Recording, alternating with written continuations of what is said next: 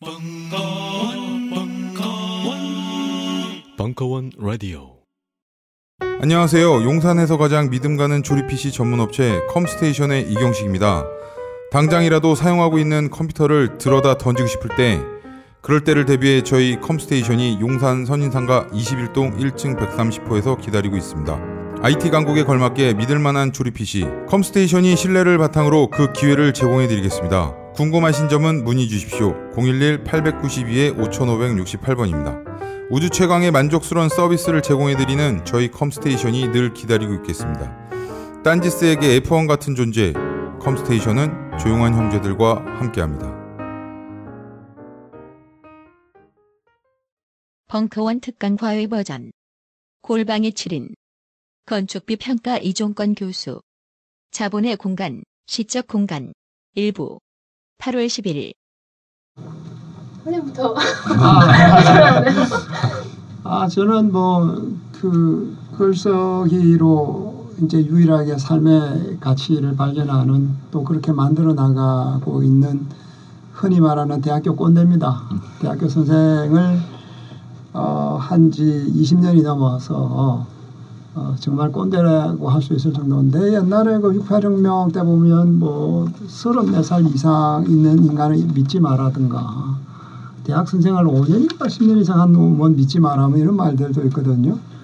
어떤 인연인지 이런 인연으로 여러분들을 만나게 돼서 반갑습니다. 이 역사와 이 공간은 사실은 좀 이게 굉장히 엇나 있는 개념입니다. 이 우리는 좀 더 이제 명확하게 말해서 공간과 장소를 나누어서 생각합니다.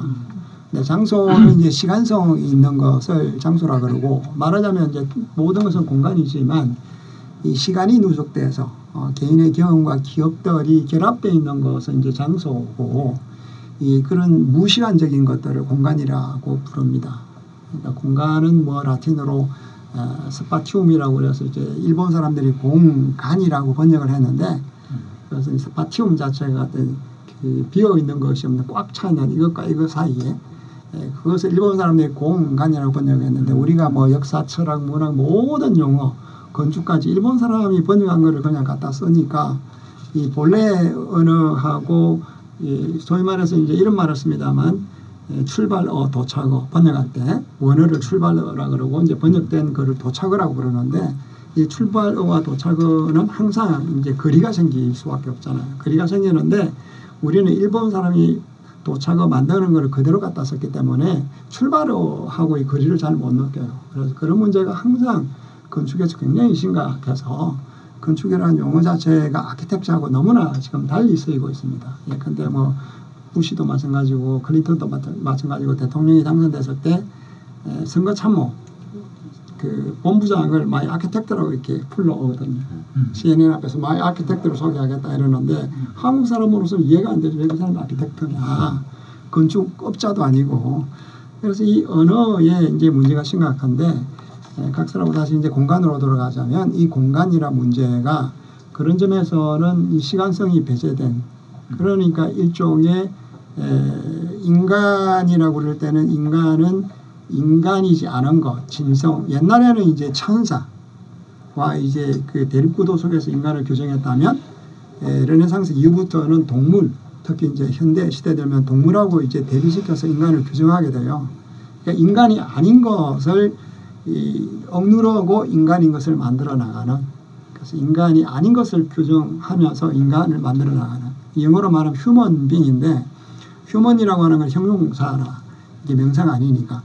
그러니까 끊임없이 이제 이게 요동거리는 존재죠. 그렇듯이 이 공간이라고 하는 것도 실제로는 조금 전에 말씀드린 것은, 우리가 뭐 사는 곳은 모든 곳은 장소라 부르는데, 이 장소가 되기 전에 상태, 이것이 공간이라고 합니다. 그러니까 이 공간이라고 하는 우선 개념을 조금 이렇게 잡아주는 게 필요하겠다 생각이 들고, 그 다음에 시적이다라고 하는 것도 우선 간략히 설명하면, 옛날에는 서양에서 그 아리스토텔레스의 시학으로부터 해서 시가 무엇인가에 관한 서구사의 오래된 장대한 역사가 있습니다. 그 시는 서사를 시라고 부르는데, 에, 이제 시적인 것과 시는 다른 건데, 이제 십구 세기에 시적인 것이 나타납니다. 이 시적인 것은 이제 시와 상관없이, 아리스토텔레스와 상관없이 요즘에 흔히 말하는 정치와 정치적인 것을 분리하듯이 시와 시적인 것을 분리해요. 시적인 것은 이제 편하게 말하면 우리가 쓰고 있는 언어들, 이 언어들, 소통하는 언어들, 이런 언어로 인해서 소통할 수 없는 부분들 생겨. 예를 들고 제가 굉장히 아플 때 이 아픔을 어떻게 말로 설명할 수가 없잖아요. 아, 막 이, 그 어떻게 아픈데 그러면 설명할 수가 없어요. 이렇게 언어화되지 못한 것들을 다시 언어화시키고자 하는 모든 노력들을 시적인 것. 그래서 십구 세기부터 이제 시적인 것이라고 하는 것이 나타나기 시작해요. 그 이전에는 시가 무엇인지에 대한 것들이 이게 아리스토텔레스에 따라서 시가 결정되고 그에 따라 시적인 것이 결정되었다면 이제 시적인 것이라고 하는 개념 십구 세기 이후에 나타납니다. 그래서 여기 이제 시적인 것과 공간이라고 하는 이 두 개, 어떻게 보면 오랜 역사를 가지고 있는데도 여전히 사람들이 잘 모르고, 심지어는 건축을 하는 사람도 건축가나 건축가 교수에게도 공간이 뭐냐고 질문하면 대답이 굉장히 모호한 이 두 가지를 통해서 어, 그러면 우리 환경, 우리 생각, 우리 삶에 관해서 한번 생각해 볼 만한 굉장히 중요한 키워드겠다 해서 이게 시적 공간이라고 하는 제목을 잡게 되었습니다. 그, 엊그제 저희들이 그 작곡가들이 모이고 있는 모임의 단체가 뮤지콘이라고 있습니다. 현대음악만 작곡하시는 분들이에요. 작곡가들 선생님들이 한 이십 분 계시는데 그분들하고 제가 만들고 있는 건축평단이라고 하는 게 있는데 건축가와 건축 비평가들이 모여있죠. 그 두 단체에서 어, 세미나를 했습니다. 세미나를 하면서 제가 진행을 했는데 이 음악과 건축은 또 굉장히 닮아있어요. 어떤 점에서 닮아있느냐 하면 건축과 음악은 Art of Immersion이라고, Immersion이라고 부릅니다. 그러니까 이 건축과 음악은 음악이 들리는 순간 우리 음악에 포위당해서 살아요. 음악을 바깥, 음 바깥을 나갈 수가 없어요. 공간도 우리는 공간 바깥으로 나갈 수가 없어요. 인간이 만든 공간에서 인간은 살 수밖에 없는, 인간을, 인간이 산, 산, 살, 인간이 만든 공간 바깥으로 나갈 수 없는 인간의 운명. 인간은 철저하게 공간의 영향을 받을 수밖에 없는. 그런데 공간은 영향을 주는데 서멀서멀 영향을 줘요. 서멀서멀. 대놓고 영향을 주는 게 아니라 이게 이제 가랑비 옷 젖는 줄 모르듯이 굉장히 이제 인간에게 깊이 파고들어요. 이 공간은. 그래서 어, 지금 슬라브의 지식처럼 우리 그 현대에서 제일 잘 나가는 인문학자, 스타 인문학자. 슬라브의 지식은 외국에서는 지식계의 엘비스 프레슬리라고 부릅니다. 우리나라 가장 유명하고 가장 대중과 호흡을 잘하고 어, 이게 강연도 굉장히 재미있게 해서 대단한 선풍적인 인기를 끌고 있는데 그 몇몇 안 되는 스타들 중에 한 명이 피터 슬로터다이크라고 하는 사람이 있습니다. 피터 슬로터다이크라고 하는 독일 사람이니까 파트 이렇게 번역해야 될 것 같은데 이 사람이 지금 이십일 세기 건축 공간 하버드 이런 데서 강연을 많이 하고 공간과 건축에 관해서 굉장히 리딩하는 건축 이론을 제시하는 띵커입니다. 이 사람에 따르면 이제 이 공간은 그래서 디마닉한 테리토리다. 이건 토마스 만이라고 하는 사람이 이 파우스트 박사라고 하는 그 글을 저 소설을 쓴 에, 노벨 물리학 노벨 문학상 받은 소설가죠. 이 사람도 역시 이 음악을 디마닉한 테리토리다. 이 악령에 사로잡혀 있다. 이런 말을 썼는데 이 공간도 벗어날 수 없고 금방 말했듯이 서물서물 인간의 영향을 줘서 우리가 왜 공간을 영향을 받았는지 안 받았는지를 몰라요. 그러니까 그거를 철학적으로는 반성하지만 않으면 리플렉트를 하지 않으면 돌이켜 생각하지 않으면 이 공간에 의해서 내가 어떤 영향을 받는지를 모르고 살아가는 거죠. 그래서 공간은 그 정도로 인간에게 상당히 많이 영향을 줍니다. 그렇다고 해서 공간이 결정적으로 영향을 주진 않습니다. 그렇지만 상당히 영향을 줘요. 라고 하는 측면에서는 공간은 굉장히 중요한 영역인데도 불구하고 공간에 대해서 누구도 얘기를 잘 안 하거나 해도 어, 대충 얼버무린다거나 정밀하게 논의하거나 따지지를 않는다. 그런 측면을 가지고 있는 게 공간이다라고 하는 것을 우선 말씀을 드리고 어, 그래서 제일 앞부분에 나의 혁명, 혁명 전술은 한마디로 정동의 힘에 기댄다 뭐 이렇게 되어 있습니다. 그래서 여기 정동이라고 하는 용어도 아마 굉장히 낯설 것 같습니다. 인문학을 안 했으면. 이 정동은 십칠 세기 스피노자의 용어입니다.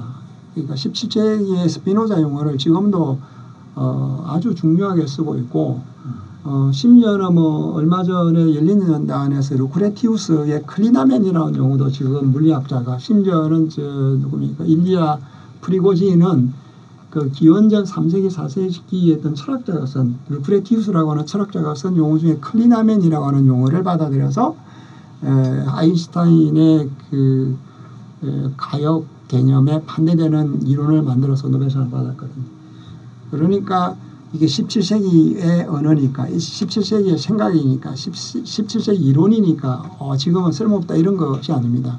그것을 재발견해내고 다시 한번 에, 그 뭐라 그럴까, 그 언어의 쓰임과 그 언어의 폭과 언어의 힘을 발견해내고 만들어내는 게 더 중요한데, 아무튼 이 이제 정동이라고 하는 어펙트라고 하는 거는 영어로 이모션 그럴 때는 감성 또는 뭐 감성 또는 뭐 정서 이렇게 번역하지 않습니까? 이것과 좀 달리 정동이라고 번역하는데, 우리나라 말도 지금 정동이라고 번역하는 사람들도 번역이 어려웁니다. 그래서 어쩔 수 없이 영어로 이렇게 에이펙트라고 써놨는데요. 이 정동이라고 하는 뜻은 그 예컨대 이제 그 제국을 쓴 그 그 사람들에 의하면 에, 이게 에, 정서는 정신적인 거지만 정동은 정신적인 것과 육체적인 것이 똑같이 작용하는 것이다, 이렇게 돼 있는 것이 이제 정동이다라고 하는 것의 차이고, 그럼 이 정동이 뭐냐, 그럼 이 정동은 이제 스피노자의 개념에 따르면 육체적인 변용이다, 육체에 발생하고 있는 변용이다 이렇게 설명하고, 육체에 발생하는 그 변용과 그 변용에 대한 관념을 합쳐서 정동이라고 부른다 그랬습니다. 근데 육체적인 무엇이 발생하는가, 그게 이제 이 사람 얘기를 간단히 설명하면, 인간의 이제 대체적으로 세 가지 정동이, 기본 정동이 있다. 첫 번째는 욕망이 있고, 그 다음 두 번째는 기쁨이 있고, 그 다음에 슬픔이 있다. 근데 이 그 욕망과 기쁨과 슬픔이라고 하는 세 가지 기본 정동이 있는데, 우선 기쁨과 슬픔을 보면, 기쁘게 되면 우리가 활력이 생기잖아요. 뭘 해도 일이 잘 되고, 즐거우면 밤을 새도 뭐 안 피곤한데, 재미없고 따분하고 이게 힘이 없으면, 그러니까 우리의 활동 능력을 촉진하는 것과 저해하는 것, 이것을 이제 기쁨과 슬픔이라고 하는 용어를 쓰는데, 이 우리가 기분 좋게 만들면 막 신이 나서 막 힘이 생긴단 말이죠. 이게 이제 정동, 힘을 나게 하는 기쁨의 정동, 반대는 이제 슬픔의 정동이에요.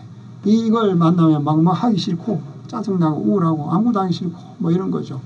아, 그리고 욕망은 이제 우리가 실존을, 살아있는 모든 존재는, 여기서 이제 재밌는 것은 이 사람은 인간과 인간이 아닌 것을 구분하지 않습니다. 모든 것을 신체라고 하는데, 바디, 예, 모든 것을 그냥 신체로 봅니다. 탁자도 신체고, 나무도 신체고, 우리도 신체고 이러는데, 예, 신체가 다른 신체에 의존하는 것을 수동적이다 라고 합니다. 그래서 수동적인 존재는 약한 존재다 이렇게 보는 거죠. 그러니까 어떤 신체든 신체는 신체만 만나야 돼. 왜냐면 신체로 혼자 사는 게 아니니까요. 나무를 만나든 탁자를 만나든 뭐 공간을 이렇게 만나게 되잖아요. 만나게 될 때 나를 기쁘게 하는 존재, 이것은 이제 좋은 정동인 거예요. 그래서 이 기쁘게 하는 바디와 만나서 접속을 하게 되면 내 삶은 두 배로 커지는 거죠. 어. 우리가 사람이 나와 나에게 기쁨을 주는 사람을 만나면 두 배로 커지고, 나에게 슬픔을 주는 존재를 만나면 나빠지는 거예요. 그러니까 여기에 따라서 선과 악도 구분해요. 나에게 좋은 것은 선이고, 나를 기쁘게 하는 것은 선이고, 어, 나를 슬프게 하는 것은 악인 거예요. 내 생명력을 떨어뜨리는 것은 악이다. 그러니까 선과 악을 이렇게 하는데, 이제 지금 얘기는 정동의 얘기를 하고 싶어서 하는데, 항상 한 인간은 나를 둘러서는 어떤 대상을 만나거나 뭐 공간 속에 있게 된다. 근데 그 공간이 나에게 금방 얘기했듯이 서멀서멀 영향을 주는 거예요. 어, 이 영향에 따라서 내가 세상을 슬프게도 보고, 어, 슬픈 환경 속에 있으면 슬프게 보고, 어, 허무주의적인 환경에 있으면 허무주의적으로 보고, 뭐 이렇게 된다는, 그 정도로 이 정동이라고 하는 것은 인간에 직접적으로 영향을 주는데, 요즘 건축은 그래서, 사실은 건축이 십구 세기부터 그랬습니다. 건축은 감각, 감성을 조직하는 것을 건축이라고 불렀습니다. 어떻게 감성, 감각을 정확하게 만들어서 저 사람에게 느끼게 만드느냐, 이게 이제 그 십구 세기부터 내려온 현대건축에서 가장 중요한 키워드인데요. 인간은 항상 기분에 사로, 어떤 공간, 기운, 환경에 사로잡혀 있는데, 아까 말했듯이 그 환경에 대해서 이게 왜 내가 이랬는지는 생각을 안 하고 그냥 사로잡혀 있는 거죠. 이제 이게 좀 더 크게 나가면 우리를 둘러싼 세계까지 나가는데, 예를 들면 뭐 어, 불교가 발전할 수밖에 없는 것은 불교를 잉태할 수 있는 세계 분위기가 그 민족을 그렇게 만드는 거예요. 비가 어마어마하게 와서 한 인간이 비를 이길 수 없을 정도로, 대항할 수 없을 정도로 와서 체념할 수밖에 없다거나, 뭐 중동에서는 그 자연을 지배해야만 살아남기 때문에 자연과 인간의 하모니라고 하는 불가능한 거죠. 그 세계에 따라서 초월과 지배, 이런 모든 종교도 그 분위기에 의해서 이 슬픈 분위기 속에 감춰 있으면 슬픈 철학이 나오고, 그 시대의 정조, 그 세계, 그 또는 그 지역, 이런 모든 것들이 우리 둘러싸고 있는데 그것에 의해서 철학도 나오고 하는데 우리는 그렇게 생각을 안 하고 있다는. 그래서 인간에게 가장 중요한 것은 어떤 기운을 주느냐, 어떤 사람이 될 거냐, 밝은 기운이냐, 슬픈 기운이냐, 어, 밝은 공간이냐, 생명력 있는 기운이냐, 어두운 뭐 이런 것 등등. 이게 이제 건축이 에, 이제 파워풀하게 인간에게 주는 영향에 대해서 고민해야 될 중간에 이해할 수밖에 없는, 이해해야 되는 이론적인 그 틀입니다. 그걸 알아야만 건축을 좀 더 정밀하게 개입해서 어, 건축을 좀 더 비판하고 만들어 나가는데 중요한 얘기가 된다라고 하는 겁니다. 그러니까 서양 건축을 보면은 이제 그 피라미드 이렇게 돼 있잖아요. 피라미드는 내부 공간이 없어요. 거대한 덩어리가 있고 인간이 물질을 여전히 지배를 못하고 있는 거죠. 그런데 이제 파르테논에 넘어오면 이제 내부 공간을 만들어요. 거대한 공간을 통해서 만들고, 현대 건축으로 이제 이렇게 이제 점프해서 넘어오면 내부 공간과 외부 공간 간에 상호 교통하는 뭐 이런 등등, 이게 이제 아인슈타인에 의해서 넘어오는데, 이런 공간은 있지만 우리나라처럼 장소를 잡아서 자연 전체가 주는 공간과 우리가 살고 있는 이 장소와 그것이 매개가 되어서 공간이 확장되고 열리는 의미에서의 공간을 만들어내는 서구 건축은 거의 없다고 보면 됩니다. 음. 그런 의미에서는 한국 건축은 굉장히 독특하고, 공간이라고 하는 것은 끊임없이 지금 여기를 빠져나가는 건데, 예를 들어서 이제 저 소세원에 가보셨는지 모르겠는데, 소세원에 가서 이렇게 제골당에 앉아 있으면 이 먼 산이 이렇게 보이고 먼 산에 길이 하는 거예요. 보여. 항상 우리를 이렇게 멀리 데려다가는, 그래서 이런 우리를 지금 여기의 공간에서 멀리 데려다주는 것을 시적이다 라고 하고, 혹은 예술이다. 뭐 마셜 지상은 예술이란 우리가 있는 세계로부터 어, 아닌 다른 시간과 다른 공간으로 우리를 옮겨주는 것이 예술이다. 이게 굉장히 아름다운 그 예술에 관한 정의가 있는데, 공간은 문제가 그 인간이 직접 공간을 대면을 할 수가 없어요. 공간은 너무나 광대하고 너무나 무섭고, 어, 소위 말해서 시간성이 없기 때문에 공간에 그 공간을 쫓아 들어가면 그 우리는 공간을 개념화 시킬 수도 없을 정도로 카오스 혹은 카오스모스라고 할 정도로 거의 그 거대한 공허에 해당되는데, 이 공간이라고 하는 것은 그러니까 우리가 집이라고 이렇게 만든 것, 집은 결국은 자연에 맞서서 사람이 살기 위해서 짓는 거죠. 그러니까 굉장히 그 위험하고 어 그 겁이 날 때 휘바람으로 노래를 이렇게 부르면 갑자기 마음이 평안해지거든요. 노래를 흥얼거리면, 그러니까 노래가 우리의 집을 짓는 거예요. 우리가 두려울 때 노래를 부르면 노래가 나를 이렇게 만들어주는, 그거를 집이라고 부르는 거죠. 근데 그게 이제 집인 거예요. 이게 집이 있어야만 그 다음에 집 바깥에 이렇게 모험하고 싶은 이게 그게 생기는 거죠. 어, 그래서 이 떠나고자 하는 자는 반드시 마음에 집이 있어야 돼요. 집이 없는 자는 낯선 곳으로 갈 수가 없어요. 그래서 이게 이제 집이라고 하는 것은 노래가 집이 될 수도 있고, 물리적인 집일 수도 있고, 우리를 붙들어 메워주는 이 장소가 있어야 됩니다. 그래서 이 장소가 있어야만 비로소 공간에 대한 탐험과 공간에 대한 호기심과 지금 여기를 벗어나서 저기에 대한 관심이 생깁니다. 그래서 그것을 에, 그 닷과 돛이라 그런다면, 닷을 내려야만 돛을 달고 우리가 멀리 떠나갈 수가 있는 거죠. 그래서 진정한 여행이라고 하는 것은 집이 있는 자에게만 집을 떠날 수 있는 가능성이 열리듯이, 이 등에는 상당히 그 변증법적입니다. 에, 집이 없으면 여행도 없고 타향도 없고, 타향이 없으면 또 집이 없고.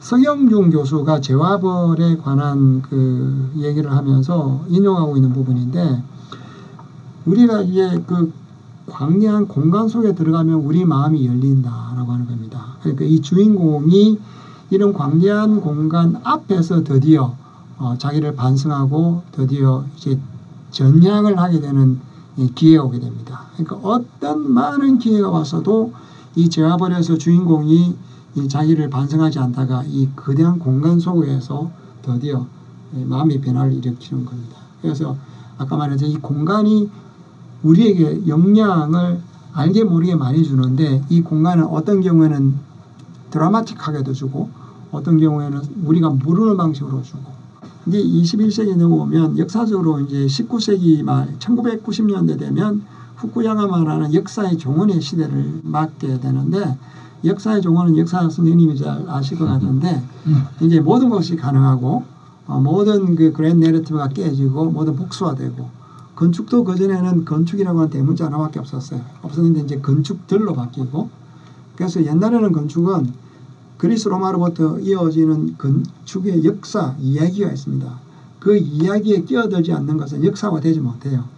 그러니까 뭐 사실이 있다고 해도 역사적 사실과 그냥 사실은 다르거든요. 이렇게 역사화 되려고 하면 역사 시나리오 안에 들어가야만 이게 서구 역사가 만들어놨어요. 그 안에 들어가야만 이제 건축이 되는 거예요. 그렇지 않은 거는 건축이 아니에요. 그러니까 뭐 아무리 사람들이 좋아해도 그건 건축이 아닌 거예요. 그래서 어떻게 의미하면 좀 이상하긴 한데 미술은 미술에 대한 미술, 건축은 건축에 대한 예술. 그 이전에 있었던 걸작과 대결해서 그 이전에 있었던 건축과 어떤 관계를 맺지 않으면 이 건축 역사 속에 못 들어가는 거예요. 그럼 잊히게 되고 익명화되고 이런 이제 공부의 대상도 안 되고 쓸모없게 되는 거죠. 이제 거대한 하나의 줄기가 있었다면 이제 역사의 종언을 맞이하면서는 그런 거대한 하나의 정통한 역사가 아니라 복수화된 역사로 변해서 이제 민족마다 자기의 가치와 자기의 의미를 발견하는 건축을 만들어주는 시대가 열려버린 거예요. 그래서 이제 그랜드 내러티브가 아니라 작은 얘기들이 건축이 아니라 건축들이 그래서 지금은 이제 건축은 우리가 이 건축이 왜 가치가 있고 왜 의미가 있는지를 우리가 만들어서 우리가 역사화할 수 있는 시대로 열려버린 거예요. 많은 건축가들이나 위대한 시인들이 인간이 지금 대면하고 있는 것 중에서 뭐 도구와 이익이다 뭐 이런 거를 빼놓고도 항상 주체와 대상화, 상대를 대상화시킨다는 거죠. 여자를 뭐 대상화시킨다 하듯이. 대상화시킨다라고 하는 것은 일종의 우리 눈이 그러는데요. 눈은 항상 거리를 두고 만들고 어, 대상을 대상으로 만들어버려서 대상은 말하자면 사냥감이 되는 거예요. 지금 나의 대상이니까. 저 사람은 저 사람도 나를 대상으로 시키는 주체로 보는 것이 아니라 대상으로 바라보는 거예요. 그러니까 사물이든 세계들, 세계를 모두 대상화를 시킨다는 것은 내가 나쁜 말로 건방지게 주인으로서 모든 것을 결정하는 주제자가 된다라고 하는 뜻입니다. 이렇게 대상화시킬 때는 인간은 인간이 인간의 오만과 인간의 자만과 인간의 편협과 인간의 뭐 모든 것들 속에 빠져서 인간의 깊은 실존과 인간의 본질을 놓쳐버린다라고 보는 거죠. 그래서 비대상화된 관계가 굉장히 중요한데 이 비대상화시키는 예컨대 우리나라 건축을 얘기하는 그렇습니다만 뭐 이거는 우리나라뿐만이 아니라 소위 말해서 이제 좀 이게 기분 나쁜 얘기일 수도 있는데 문화적으로 열등한 그 문화로 내려가면 모든 것을 대상화 속에서 찾습니다. 그 우리나라도 시골에 가서 다방이나 이런 데 가보면 뭐 다이아몬드 집을 만들 때도 다이아몬드 이렇게 만들죠. 아 다이아몬드 예쁘다라든가 모든 국부적인 것을 보고 예쁘다 예쁘다는 거죠. 그러니까 아름다움이 추상의 영역으로 올라가야 되는데 추상의 영역으로 뭐 가고 모든 걸 대상 속에서 아 여기 예쁘다 여기 예쁘다 이렇게 하는 거죠. 이제 그것들이 이루는 관계에 대한 관계가 가지고 있는 아름다움. 근데 건축은 이제 가장 중요한 게 프로포션이라고 해요. 비례. 비례는 추상적이에요. 눈에 보이지가 않아요. 이 비례가 주는 아름다움이 건축에서 이제 굉장히 중요한 핵심 과제인데 이런 대상화 속에서 빠진다라고 하는 거죠. 그래서 건축은 음악도 그렇지만 추상 속에서 시작해서 구체적인 나무를 가지고 집을 만드니까 만들고 난 다음에 그 집에서 다시 처음에 품었던 추상성을 가지고 있지 않으면 이거는 건축업자다. 그래서 건축가와 건축업자를 구별하는 것은 추상으로 출발해서 실제 현실로 왔다가 마지막 결과가 그 추상성을 머금고 있느냐 그 추상성을 여전히 간직하고 있느냐에 따라서 너는 건축업자다 아니다 이렇게 판단한다라고 이제 헤이득이 얘기하고 있습니다. 이건 뭐 건축뿐만 아니라 그래서 마지막에 영역은 다시 추상으로 돌아, 돌아가야 되는 거죠. 추상은 아까 말했듯이 공간의 영역입니다. 이 공간은 이 사물이 예쁘다, 이게 예쁘다가 아니라 이 전체 공간의 나에게 어떤 말을 이루고 있는가, 이 공간의 나를 어떻게 건드리는가, 이럴 때 비로소 이제 공간이 존재하고 그 공간이 건축 속에서 중요한 그 키워드가 돼서 아 이건 건축이다, 이렇게 이제 이십 세기가 되면 건축은 공간이 본질이 됩니다. 십구 세기에 공간이란 말이 처음으로 생겼어요. 그 이전에 공간이란 게 있었지만 건축의 영역에 공간이라고 하는 것이 정식화된 것은 십구 세기입니다. 굉장히 넓습니다. 그러다가 이제 이십 세기 초 소위 말하면 성기 모더니즘, 가장 이게 하이 모더니즘 시대에 공간이 건축의 본질이 됩니다. 그러다가 이제 천구백육십 년도 넘어오면 포스트 모던이라 그래서 아이 공간을 하니까 건물이 너무 추상적이고 너무 소외, 인간을 소외시켜. 공간이 원래 소외되어 있어요. 아, 근데 공간에 열망했다가 어 이게 뭐야 그러다가 다시 인간을 어, 커뮤니케이션 또는 뭐 대중을 위해서 장식을 쓰기 시작해요. 역사적 양식도 가져오고 그래야 사람들이 알고 친근하니까. 이렇게 하다가 그것이 표피에 묻는다 그래서 이것도 이제 한 이십, 삼십 년 정도 어, 건축 역사를 강력한 안티테제로 끌고 나가다가 또 깨지고 사라집니다. 하이데거 책 중에서 건축가들이 가장 많이 보는 책이 빌딩 듀얼링 띵킹이라고 하는 책입니다. 이거를 건축하는 사람들은 거의 뭐 에, 금과 옥조 일종의 성경처럼 읽습니다. 이 하이데거가 아, 그 당시 전쟁이 끝나고 난 다음에 에, 집이었고 어, 많은 사람들이 주택도 없어서 힘들어하고 뭐 사회적으로도 이게 뭐 이랬을 때 하이데거가 내가 이 제목으로 강연을 하겠다 그래서 그 당시 있던 유럽에 있는 건축가들이 다 모였습니다. 그 당시 하이데거는 대단한, 대단한 스타였으니까 아 그래서 이 사람은 건축 얘기를 하겠지. 그런데 이 사람이 하는 얘기는 지, 즉 집이 없어서 생기는 절망은 실제 집이 없는 것이 아니라 거주할 줄 모르는 것에서 인간의 공경이 시작된다. 이렇게 얘기하는 거예요. 건축가들이 실망을 해서 다 집에 갔어요. 거주한다는 것이 도대체 뭔가? 니네들이 거주할 줄 모른다. 거주할 줄 모르니까 짓기도 못한다. 짓기를 못하니까 생각도 못한다. 이 세계가 하나다. 이렇게 강연을 하게 된 것에 그 글로 모아 그 다시 만들어진 것이 빌딩 디웰링 띵킹이라고 하는 유명한 하이데거의 책인데요. 여기서 말하는 빌딩이 우리나라 말로 짓기에 해당됩니다. 근데 우리나라면 빌딩 그러면 일본 말로는 비루 그래서 그냥 이게 만들어진 건물을 그냥 비루라고 해서 빌딩이라고 해요. 우리나라 말로 빌딩 그러면 딱 들어오기에 빌딩을 말하는 거죠. 근데 빌딩은 짓기라고 하는 뜻입니다. 짓기는 밥을 짓다 이런 거죠. 노래를 짓다 이런 것이 이제 짓기에 해당됩니다. 밥을 짓는다, 노래를 짓는다, 심지어는 죄도 짓죠. 죄도 짓고 사람은 다 짓는 존재입니다. 짓지 않으면 살아갈 수가 없어요. 아, 그 지안 바티스타 비코는 인간은 인간이 알고 있는 진리는 인간이 만든 것만 인간은 진리로 알고 있다. 이런 지안 바티스타 비코 유명한 음명이 있는데요. 베른 팩덤 띠어리라고 해서 이 인간이 알 수 있는 것은 인간이 만든 것이다. 인간이 만들지 못한 것은 인간이 알 수가 없다. 뭐 이런 얘기를 하고 있는데 어쨌거나 이 짓기라고 하는 의미에서 이 짓기는 무슨 뜻이냐, 우리가 모두 짓는 자인데도 불구하고 우리 짓는 자라고 생각 안 해요. 사랑도 짓고 뭐 노래도 짓고 죄도 짓고 모든 걸 지어요. 그래서 뭐 우리가 영어로 뭐 가끔 쓰잖아요. 호모 파베르의 이제 라틴어죠. 짓는 인간, 만들어내는 만드는 인간, 호모 파베르라고 하는 건데 우리나라 지금 그 정치 쪽에서나 인문학 쪽에서 한나 아렌트가 굉장히 유명합니다. 그죠? 이 한나 아렌트는 정치 철학의 유명한 주자이기도 하니까 이 한나 아렌트는 잘 알다시피 악의 평범성 그래서 그 유명하게 됐는데 이 아렌트는 보면 공학자들의 문제는 이 뭔가를 하면 이것이 좋은지 나쁜지를 상관없이 최선을 다해서 완벽하게 만들고자 한다 이거지. 예. 원자폭탄을 처음에 안 만들겠다 그랬다가 일단 만들기 시작하면 최고의 원자폭탄을 만든다는 거예요. 이것이 어찌 될 건지 신경 안 쓰고 그래서 호모 파베르는 뭐를 하게 되면 그냥 자기도 모르게 이것이 좋든 나쁘든 상관없이 만드는 데 전념한다는 거예요. 그게 이제 이 호모 파베르가 가지고 있는 잠재적인 자기 파괴자. 아까도 음악도 얘기했지만 일종의 음악은 디마닉하다라고 하는 것은 이게 악과 악일 수도 있고 선일 수도 있는 거예요. 한끗 차이로 악으로 동원될 수도 있고 뭐 이렇게 기쁨으로 동원될 수도 있는데 잘 알다시피 히틀러가 사람 죽일 때 음악을 틀었잖아요. 유일하게 예술을 쓴 게 음악이에요. 음악을 통해 사람 죽일 때 음악을 틀어보고 그랬는데 이 짓는 것이 정말 사랑으로 짓는 것하고 다르거든요. 예를 들어서 제가 어느 날 제가 이제 커피를 좋아하고 커피 만드는 거 잘하고 하니까 제가 가르친 그 학생들이 뭐 커피집도 만들고 그래요. 그래서 스모크다고 그러니까 미국에서 온 아줌마가 제 친구 소개를 받아서 커피집을 만들고 싶다.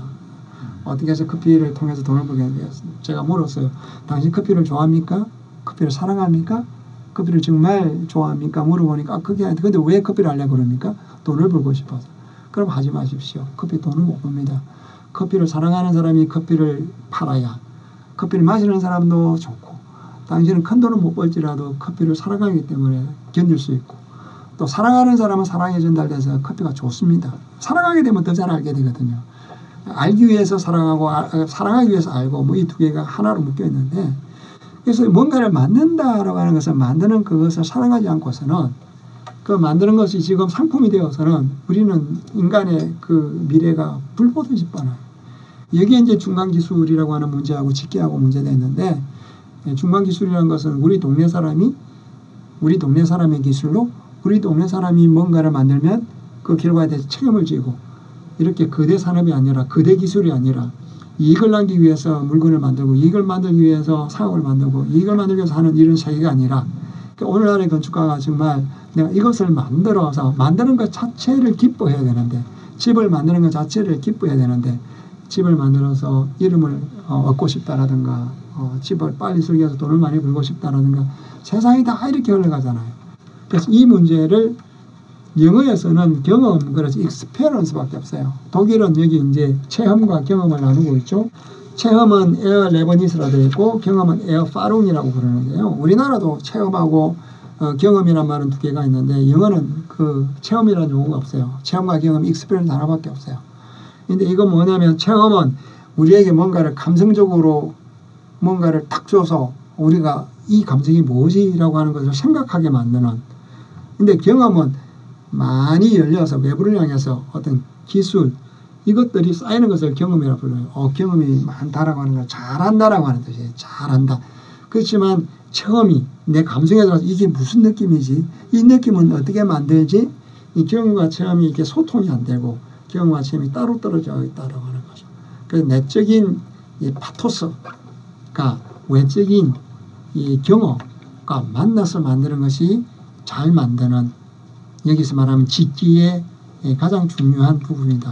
근데 하이데거가 말씀하시면서 이 공간이라고 하는 거를 어떤 느낀다 이런 거 말씀을 해주셨는데 근데 사실 하이데거가 얘기를 했지만 그 존재에 대한 의문을 걸리는 게 모두 다 걸리는 게 아니잖아요. 그 존재 자체에 민감하거나 거기에 의문을 던지는 좀 센시티브한 사람들이 그 질문을 던지는 건데 마찬가지로 우리가 이 공간을 만약에 어떤 건축가가 만들었다고 치면은 말씀하신 시시적 공간을 근데 그 공간은 과연 그 수용자가 느낄 수 있는가 모든 수용자가 과연 그 공간에 들어갔다고 해서 느낄 수 있는가 약간 이런 부분에서 이 수용자의 민감성이라고 해야 되나 이 어떤 체험이라고 해야 되나 어떤 식으로 움직이나 약간 이런 메커니즘이 공, 메커니즘은 좀 이상하긴 한데 그런 부분에서 좀 궁금을 해서 질문 들어보고 싶은데 음, 저도 약간 비슷한 생각을 한 게 아까 말씀하셨듯이 어, 내가 좋아하고 내가 사랑하는 어떤 공간 그런 방식으로 어, 대했을 때 수용자도 그런 식으로 이제 받아들일 수 있을 것이다 라는 것도 물론 공감이 되지만 그게 어, 물론 개인차가 있을 것이고 이게 과연 보편적으로 이건 되게 굉장히 보편적으로 들으면 굉장히 좋은 얘기지만 시적 공간도 그렇지만 어, 이걸 개별자로 들어갔을 때는 굉장히 격차가 있을 거라고 생각이 들거든요. 예, 똑같은 방인데 그 이런 얘기를 하거든요. 여기에서 한 달 전에 한 여자가 사살했다. 여기에서 그럼 이 공간 개념이 달라져요. 느낌도 달라지고 어, 저기는 어, 어떤 할머니가 어떤 어떤 사연으로 어떻게 돼서 어, 자식을 죽였다. 그 집은 그 집에 들어가면 기분이 이상하거든요. 이상해요. 근데 이거는 여러분들이 알다시피 영화가 이제 덩케르크가 이렇게 나오잖아요. 최근에 덩케르크가 뭐 덩케르크를 보셨는지 모르겠는데 덩케르크는 정말 아이맥스에서 봐야 파워. 아이맥스에서 보세요. 그렇죠, 그렇대. 아이맥스를 보는 보면 이 공간에 우리가 들어와 있는 것 같아. 음. 근데 이 들어와 있는 것이 우리 공간과 다르고 낯설고 전쟁이고 긴박감이 연속되고 이러면서 그 공간이 우리를 붙잡고 있잖아요. 음. 그런데 그 뒤에 음악들이 있어요. 그 음악이 현대 음악인데 음악은 생각을 안 하고 있어요. 근데 음악이 어마어마한 영향을 미치거든요. 그 우리를 그 공간을 느끼게 하는데 우리는 그 음악만을 듣는 게 아닌데 음악하는 사람 음악만 들어요. 음. 그러니까 작곡을 하는 사람은 그 음악만 듣지 다른 것도 안 봐요. 그러니까 항상 자기 관심에 의해서만 보게 말을 해요. 그런데도 불구하고 어떤 분위기는 관심하고 상관없어요. 이 분위기에 휩싸이면 딱 사람을 처음 보면 이제 분위기 뭐, 뭐 그런 얘기도 있습니다만 교수가 하버드에서 실험을 했는데 처음에 강의하러 딱 들어왔을 때 첫인상이 어떠느냐. 그래서 저 사람 좋다. 그런 사람 강의 끝나고도 인상이 좋아요.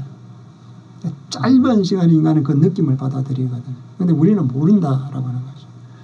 근데 건축이 여기 공간이다라고 하는 것은 공간을 뭘 느끼느냐 하면 예컨대 이제 그 두 분은 루이 칸 건물을 봤는지 모르겠어요. 루이 칸 건물 중에서도 특히 그 다카에 있는 no.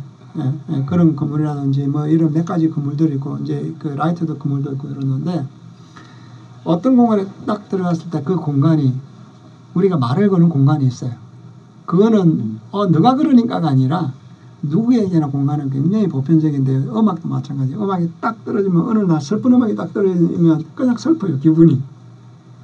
단조가 떨어지는데 기본적으로 뭐 춤추고 싶고 그런 사람 아무도 없습니다.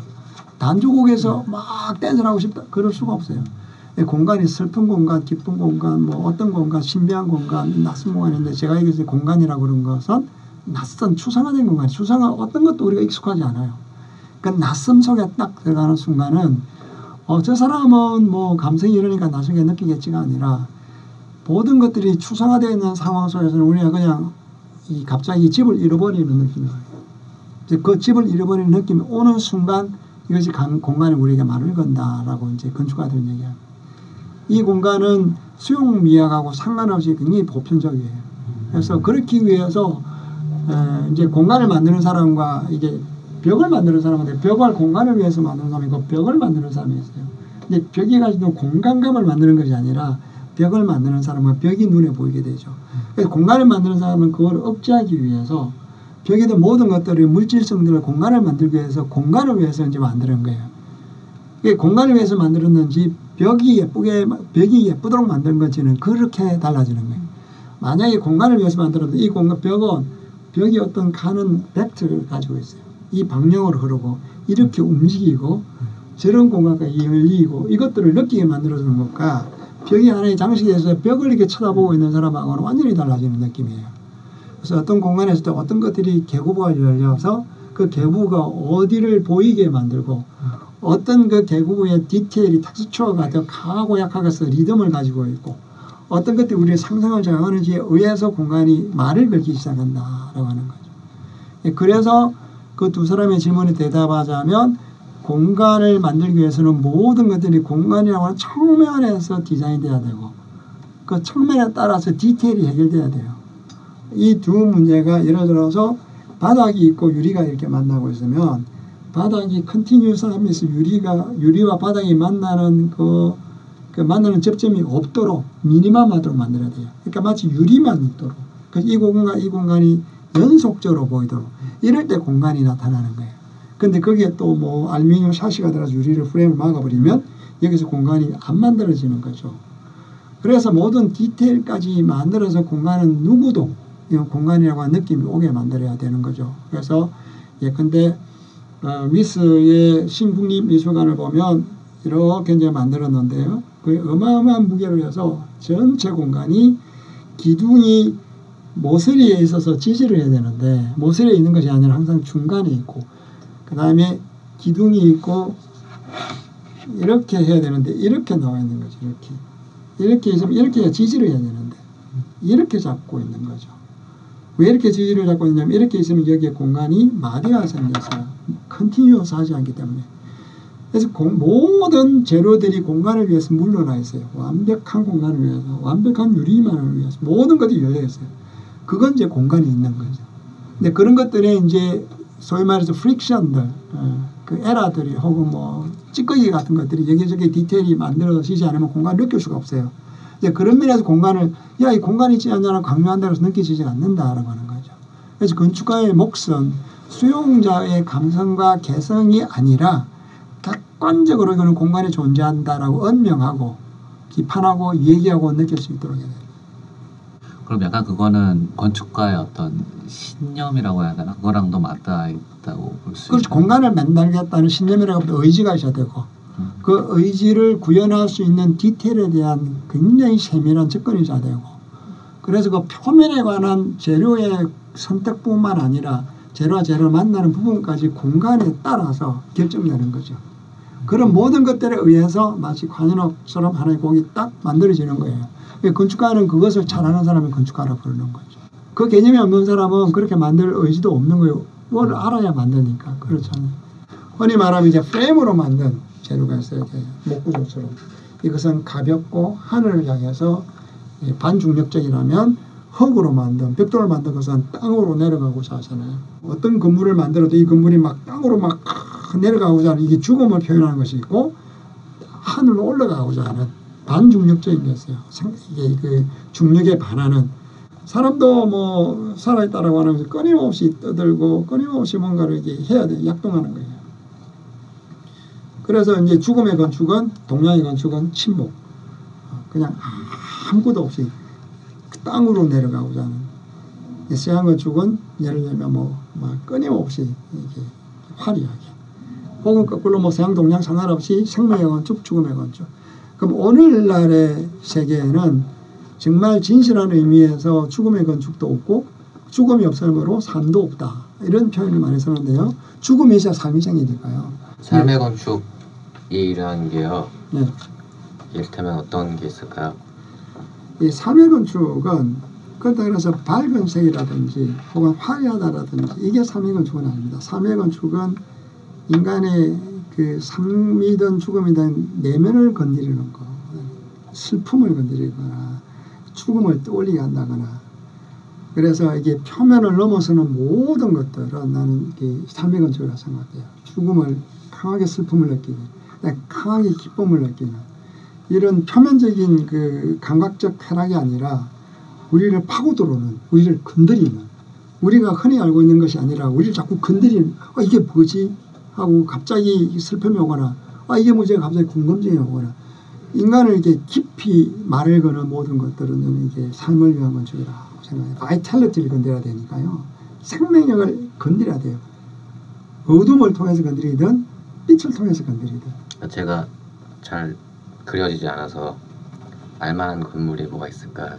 우리나라 옛 건물에 치면 종묘 같은 건물이 그 중에 하나예요. 종묘에 종묘에 가면 이제 길게 있고요. 이렇게 올라가면 월대가 이렇게 서서 약간 옆으로 이렇게 휘어져 있어요. 이렇게 올라가면 우리가 마치 지상에 있는 것이 아니라 천상으로 떠 있는 몸이 이렇게 약간 떠는 느낌이 들어요. 그리고 종묘 밑에 항상 종묘 밑에는 까만 그림자가 되어 있어요. 이, 그, 그, 색깔이 밑에. 네. 이빨만 하얗겠고, 그 사이에는 짙은 그림자가 되어서 건물이 이 현실적인 건물이 아니라, 물론 이제 종묘가 사지 말고, 이제 그거를, 그 위패를 다루는 거니까, 죽은 자만 이렇게 하는. 그래서 그렇게 프로그램도 그렇기 때문이기도 하지만, 건물 자체가 그 햇빛과 굉장히 그 화려한 장식은 일체 없고, 범범한 재료로 그냥 이렇게 무덤덤하게 이렇게 되고, 그냥 컨트라스트가 깊이 단조롭고. 그러니까 이게 이제 말 그대로 이것이 어디에서도 이거는 죽음의 건축이에요. 그러면서도 우리가 초월을 하게 되고, 이런 우리가 알고 있는 일상적인 경험, 일상적인 지각, 일상적인 감각을 벗어난 모든 것들은 우리의 생명을 건드려요. 우리를 자극하니까. 그러니까 이게 자극한다고 해서 생명이라고 해서 이게 아까 말했지, 밝고 뭐 이런 것, 그런 것은 너무 일차적인 번역이고, 어, 인간에게 감각으로 말을 건다는 것은 우리가 겪어보지 못한 강도 높은 순간인 거죠. 네. 그 순간에 우리가, 아, 이게 뭐지? 하면서 우리가 이제 깨어나는 거예요. 우리가 느꼈던 느낌, 감각들로부터 벗어나는 모든 것들은 그 바이탈리티, 소멸의 삶의 건축이라고 생각합니다. 그러니까 삶의 건축은 죽은 건축하고 떨어져 있는 것이 하나다라고 해요. 죽음을 통해서 삶을 느끼고, 삶을 통해서 죽음을 느끼니까요. 이 강연은 벙커원 홈페이지와 앱에서 동영상으로 보실 수 있습니다. 벙커원, 벙커원, 벙커원 라디오.